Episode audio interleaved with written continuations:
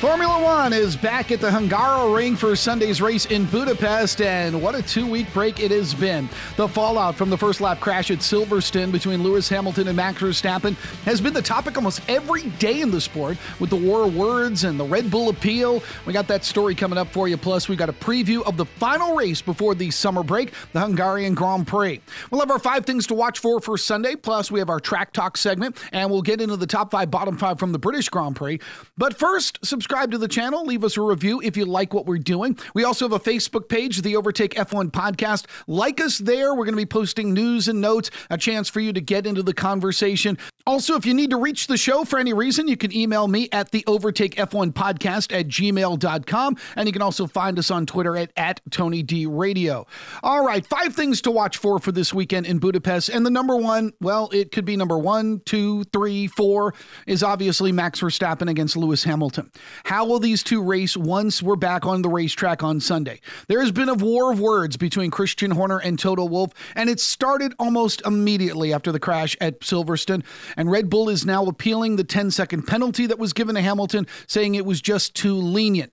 Now, Max Verstappen did participate in a 24 hour racing simulation to test his body to make sure he is healed enough, and it went well. He said he is not interested in all the talk about the crash. He was in the car, he knows what happened. Christian Horner, though, he continues to call out Hamilton, saying the move was amateur and desperate. Toto Wolff saying that that's going way too far, not necessary. But the fact of the matter is, and this is a point to consider, that these two are going to tangle again. The cars are too close. Time and time again this season, we've seen them race hard against each other. And for many of us, it was an inevitable situation that one of these two drivers was going to spin out and crash in some sort of contact while racing. And it just so happened it took race number 10 on the calendar to get to that point. Now, I do think that the rivalry aspect of this has been very good for the sport. However, the vitriol against Lewis Hamilton on social media is abhorrent. It's awful. And I'm glad that all of the teams have stood out against this sort of racial attack on Hamilton for what happened in that accident. However, it's good that there is a rivalry. It is good that it is a heated rivalry and it's built with some animosity. It's not just a friendly two drivers duking it out for the championship, that there is tension now between Red Bull and Mercedes that has been heightened because of this crash. Racing series throughout time have really benefited from this. But we are going to watch to see how these two react to this. How do they go about their business with this at the forefront of everybody's mind? Will it be business as usual? Will there be more of an edge to when they battle on the racetrack? This is not only going to be the top thing to watch this weekend in the Hungarian Grand Prix, it is going to be the top thing to watch in every single race throughout the season when we get back from the summer break all the way into December. All right, number two, and that's Ferrari looking to keep up the pace. Now, Scuderia bounced back nicely since the French Grand Prix in mid June. Remember how disastrous it was for them, tire degradation and all that? And they were, oh, so close to winning the British Grand Prix. Charles Leclerc led every lap until he was passed with two to go by Hamilton. Now, the team had impressive runs in Austria in both races there, and now both drivers are really praising the pace of this car, including guys they're racing against. Daniel Ricciardo made it clear after the British Grand Prix how tough Carlos Sainz was behind him, how tough it was to hold him off. So we're starting to see some really strong runs from Ferrari, and now it is time to tackle a track and a circuit in the Hungaroring that has similar features to the Monaco Street Circuit. And that's where Charles Leclerc had pole position before he crashed during qualifying and then didn't start the race. But nevertheless, they sh- showed how strong they were there. With McLaren running as well as they are, and now Ferrari doing the same exact thing, this P3 for the constructors is really heating up nicely. And this has become a good secondary story in the race for the championship. Number three, the driver market talk is now heating up. Now, this is not something to watch for on Sunday per se, but it is to watch for this weekend. We'll see how much news gets generated this weekend in Hungary. It is the final race before the summer break. This is when these stories really start to heat up as we head into the 2022 season later on. You know, will Mercedes replace Valtteri Bottas? Will George Russell get promoted? If that's the case, who takes the seat in the Williams? What about Pierre Gasly at AlphaTauri? Does he get moved to another team? He says there are teams that are interested. This is where you're going to start seeing these kind of conversations. And it's around this time where that sort of speculation starts to really come to the forefront. Obviously, with you have a number of weeks off, this is where the media is really going to start diving it into. And it's it's gonna it's already started, but this is where it could really start to heat up. How many stories you're gonna see about who's on the move and who is staying put. Again, it's not something to watch for on Sunday per se, but you know, keep an eye on it this weekend because I think I think you're going to see a lot more of it. Number four, Fernando Alonso. Look who has scored points in the last five races, the former world champion. Alonso has been so strong in his Alpine since the Monaco Grand Prix that included a seventh place finish at Silverstone. He had the best start in sprint qualifying. He had the best start in the sprint qualifying race for the Grand Prix. Remember seeing the video of him maneuvering through the field, moving up four spots, using those soft tires to perfection. He has been a consistent factor for this team when Esteban Ocon has struggled. And Ocon had four races outside the points, two P14s, two DNFs. He did finish ninth at Silverstone. That gave the team double points for the British Grand Prix. Now, Alonso has had a learning curve with the car since the season started, which, even for a two time world champion, is not unexpected. However, he didn't get frustrated. He worked with the team, gained confidence for this impressive stretch of races. And look at the Austrian Grand Prix. He, remember when he had to slow down? He was coming off turn nine, and Sebastian Vettel was in the queue line for qualifying. Afterwards, he said, Look, I, I thought we were out of the points. Yeah, we're out of the points. But he squeezed a P10 out of that. All right, the number five thing to watch for for the Hungarian Grand Prix is the weather. Now, we do say this from time to time, but it's going to be very hot in Budapest this week, temperatures in the 90s, and the threat of rain for this weekend is over 70% at the time of this recording. Sunday, the threat for afternoon thunderstorms is pretty high. So we could see intermediates and wet tires. We saw this last year. They started on intermediates and then switched to the slicks. If it doesn't rain, though, the temperatures are going to be very high. This is a track in its terms of its dynamic, it does lack airflow, so it makes for a tiring day of driving. So the weather is going to be a factor for the Hungarian Grand Prix coming up this weekend. All right, now it's time for Track Talk, where we go through the circuit to get you familiar with what you'll see for those of you who are new to Formula One and just sort of give you a refresher course of what you'll see at the Hungarian Grand Prix. The Hungaroring has hosted Formula One races since 1986. It's got 16 corners, but some say 14, so that's your choice. It's a circuit that's tight, it's tricky. It has long been compared to Monaco, as we mentioned before. There are very few places to overtake. Qualifying on Saturday is going to be extremely important. One other note we are going back to traditional qualifying. The sprint race that we saw at the British Grand Prix, that is going to be used in the fall at the Italian Grand Prix of Monza. That'll be the second time that they will use that. So off the line, the cars will head into a tight right hander in turn one, some heavy braking, and that does lead to a downhill stretch before they hit turn three. This is a problematic left hander. I mean, it really goes left. It's about 180 degrees to the left. After that, a flat corner in turn four, then they go back up the hill towards turn six. Turn seven, another tight corner before the straight. It's then a chicane awaits for turns eight and nine. The curbs there are going to come into play. You go to turn 10 through 13, series of medium to high speed turns, back and forth, left to right. Look for some mistakes there. Back down the hill to turn 14. Some drivers are going to go wide there. That's a right hander that if you carry too much speed, look out. There's another tight hairpin in turn 15 before the drivers turn right onto the front straight. Pirelli going with the middle range of tires for the race C2s for the hard, C3 medium, C4 softs. This track doesn't have any long straights like Silverstone, like the Wellington straight, the Hangar straight. The cars and the tires will always be working through these tight turns. As far as race strategy goes, you'll see teams use one stop, you'll see others go for two. Unlike other Grand Prix on the calendar where you get a really good feel for what the right strategy should be, this one, both teams, you could see teams doing both depending on the data and what they see this is not one of my favorite races on the calendar, but I mean, I do enjoy it. I mean, it's a, it's a good circuit. It's just not one of my favorites. I mean, last year we had some drama on the grid. Max Verstappen crashed on his way to the grid. The Red Bull team came out, repaired the car, got it ready, was punching the gun in terms of the time, and then Verstappen ended up having a really good result out of that. So it, it's a it's one of those circuits that can have a lot of drama to it. It's again not a lot of overtaking to be expected, but in this situation where the championship lead is down to eight and this track is tricky enough.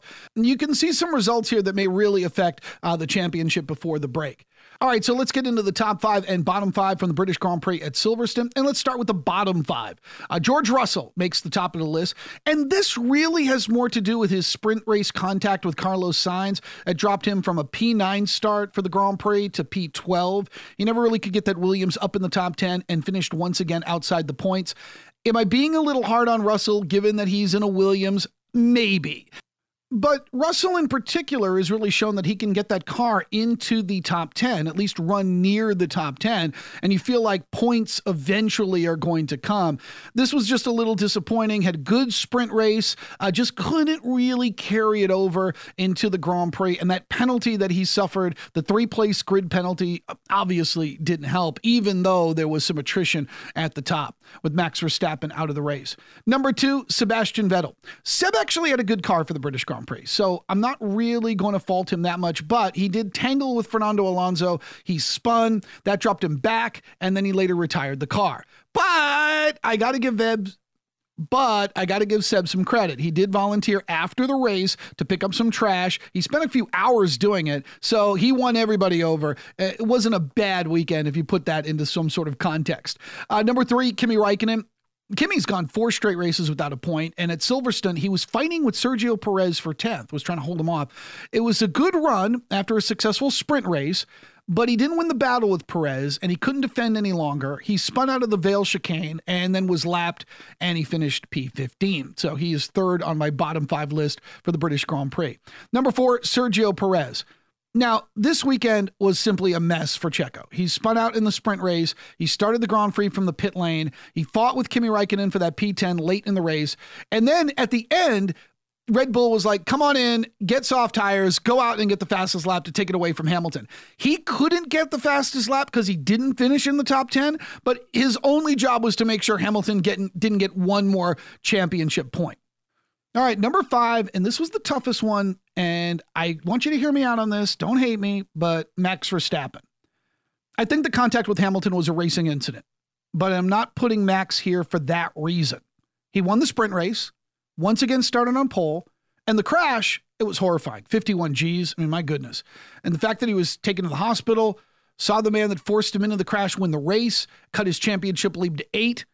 Then you add the high cost of the damage to the Red Bull car, 1.8 million. I mean, he's had to go through a number of simulation sessions just to make sure his body is ready for Hungary. So, look, it's not a traditional placement in the bottom five, meaning he disappointed, didn't have the run we expected, etc.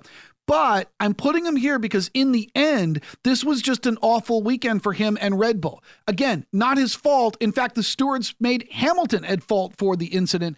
But overall, when you pull yourself back from Silverstone, who had a bad weekend? It was Red Bull. It was Max Verstappen. He had a 32 point lead, 33 when you count the point that he got over Hamilton in the sprint race. And now it is down to eight, eight points. I think when you come away from the British Grand Prix, that's the big takeaway is when a championship that looked like they were in control has now turned into a dogfight.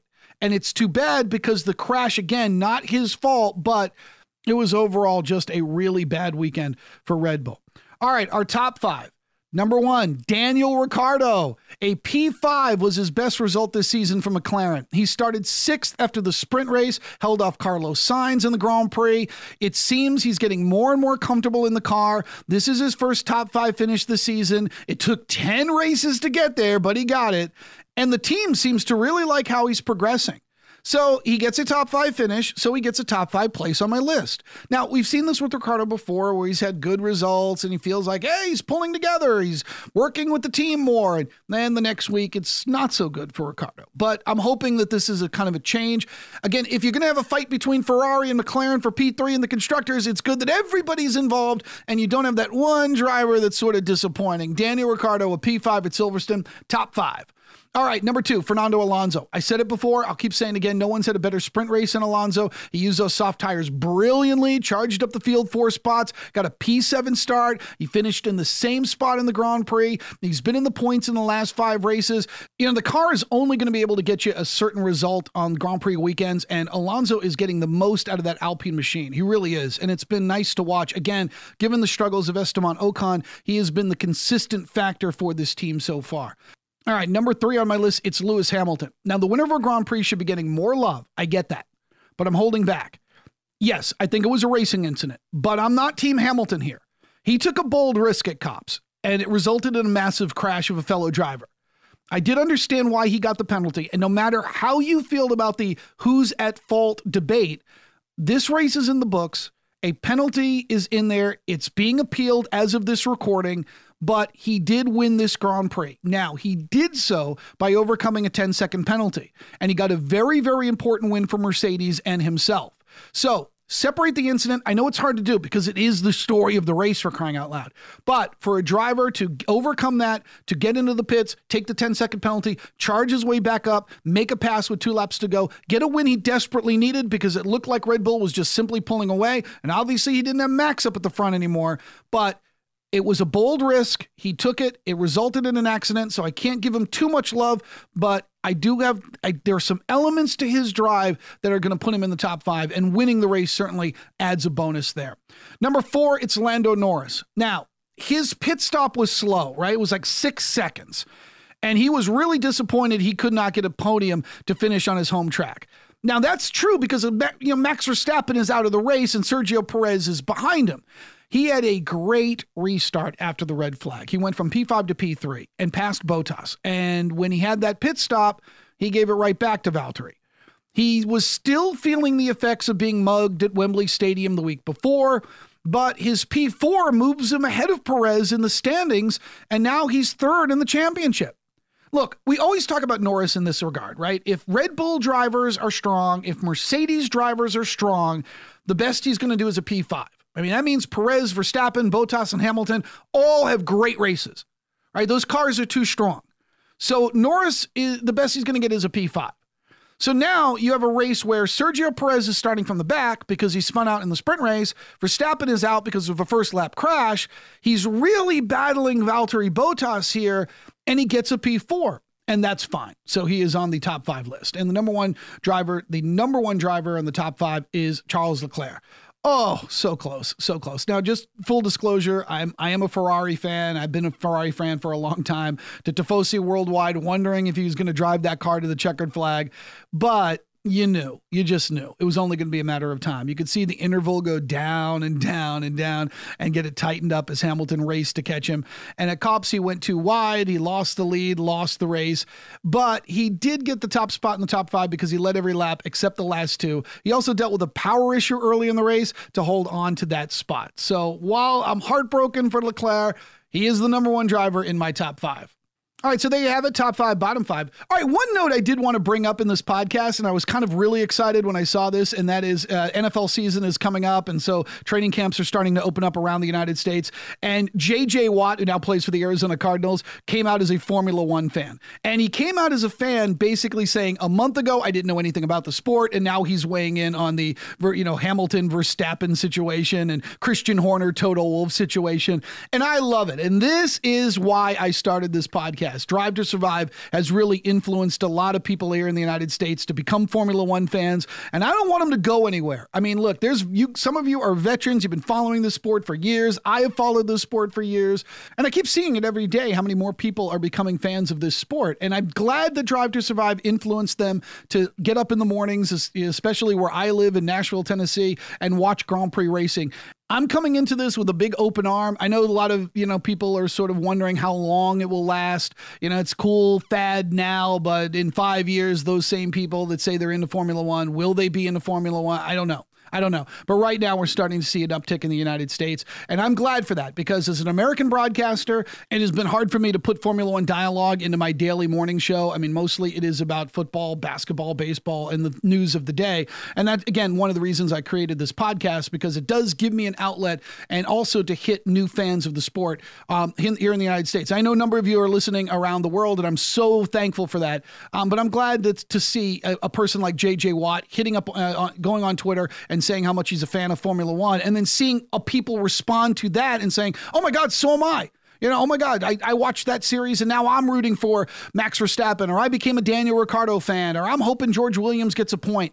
Those are the kind of things I like seeing as a veteran Formula One fan and uh, follower and a, a professional broadcaster. So I'm glad JJ Watt is in the group. All right, as far as predictions for the Hungarian Grand Prix, Lewis Hamilton, this is a track he dominates. He has won eight times there. A ninth victory would give him the most wins at one circuit of any Formula One driver in the history of the sport. This is a track he just continues to dominate, and I think he will now. There's a rejuvenation in their championship pursuit. I don't think Max Verstappen is going away, though, and if he stays, if these two don't tangle up again, I think he's going to be right behind them. But I am leaning towards a Mercedes victory at this particular circuit. I do like like Ferrari's chances to get a podium, though. I do like Ferrari's chances to do really, really well um, because I just think this track suits them perfectly. And don't be surprised if we see some sort of good results from certain drivers. There might be some uh, some guys leaving this race early because of some accident or attrition. It's a tricky circuit. It really is. I mean, there's a lot of twists and turns and slow corners, and you never know what will happen. So you could see from maybe like P7 down, you might actually see some results that are a little bit unexpected from the Hungarian Grand Prix. This is going to be a long break until we get to the end of August, so enjoy this race on Sunday. We will be back Monday with our review of the Hungarian Grand Prix. And just a, an episodic note, we'll be taking some weeks off, but I do plan to throw in a couple of fast lap news and notes commentary, including a special one where we recap the first half of the season, the likes, the dislikes, and the things that we expect. All right, once again, a reminder subscribe to this channel, leave us a five star review if you like what we do. It really helps us promote the podcast and grow the podcast. A number of other notes. Find us on Facebook, the Overtake F1 podcast. Like us there. Get into the conversation. Let us know how you feel about certain aspects and news of Formula One. We'd love to hear from you. If you need to reach me on Twitter at Tony D Radio, and if you want to like to email the show, you can do so at the Overtake F1 podcast at gmail.com. That's the Overtake F1 podcast at gmail.com. Enjoy the Hungarian Grand Prix. Be back here next week for the review of the race. I'm Tony Desiri, and this is the Overtake F1 podcast.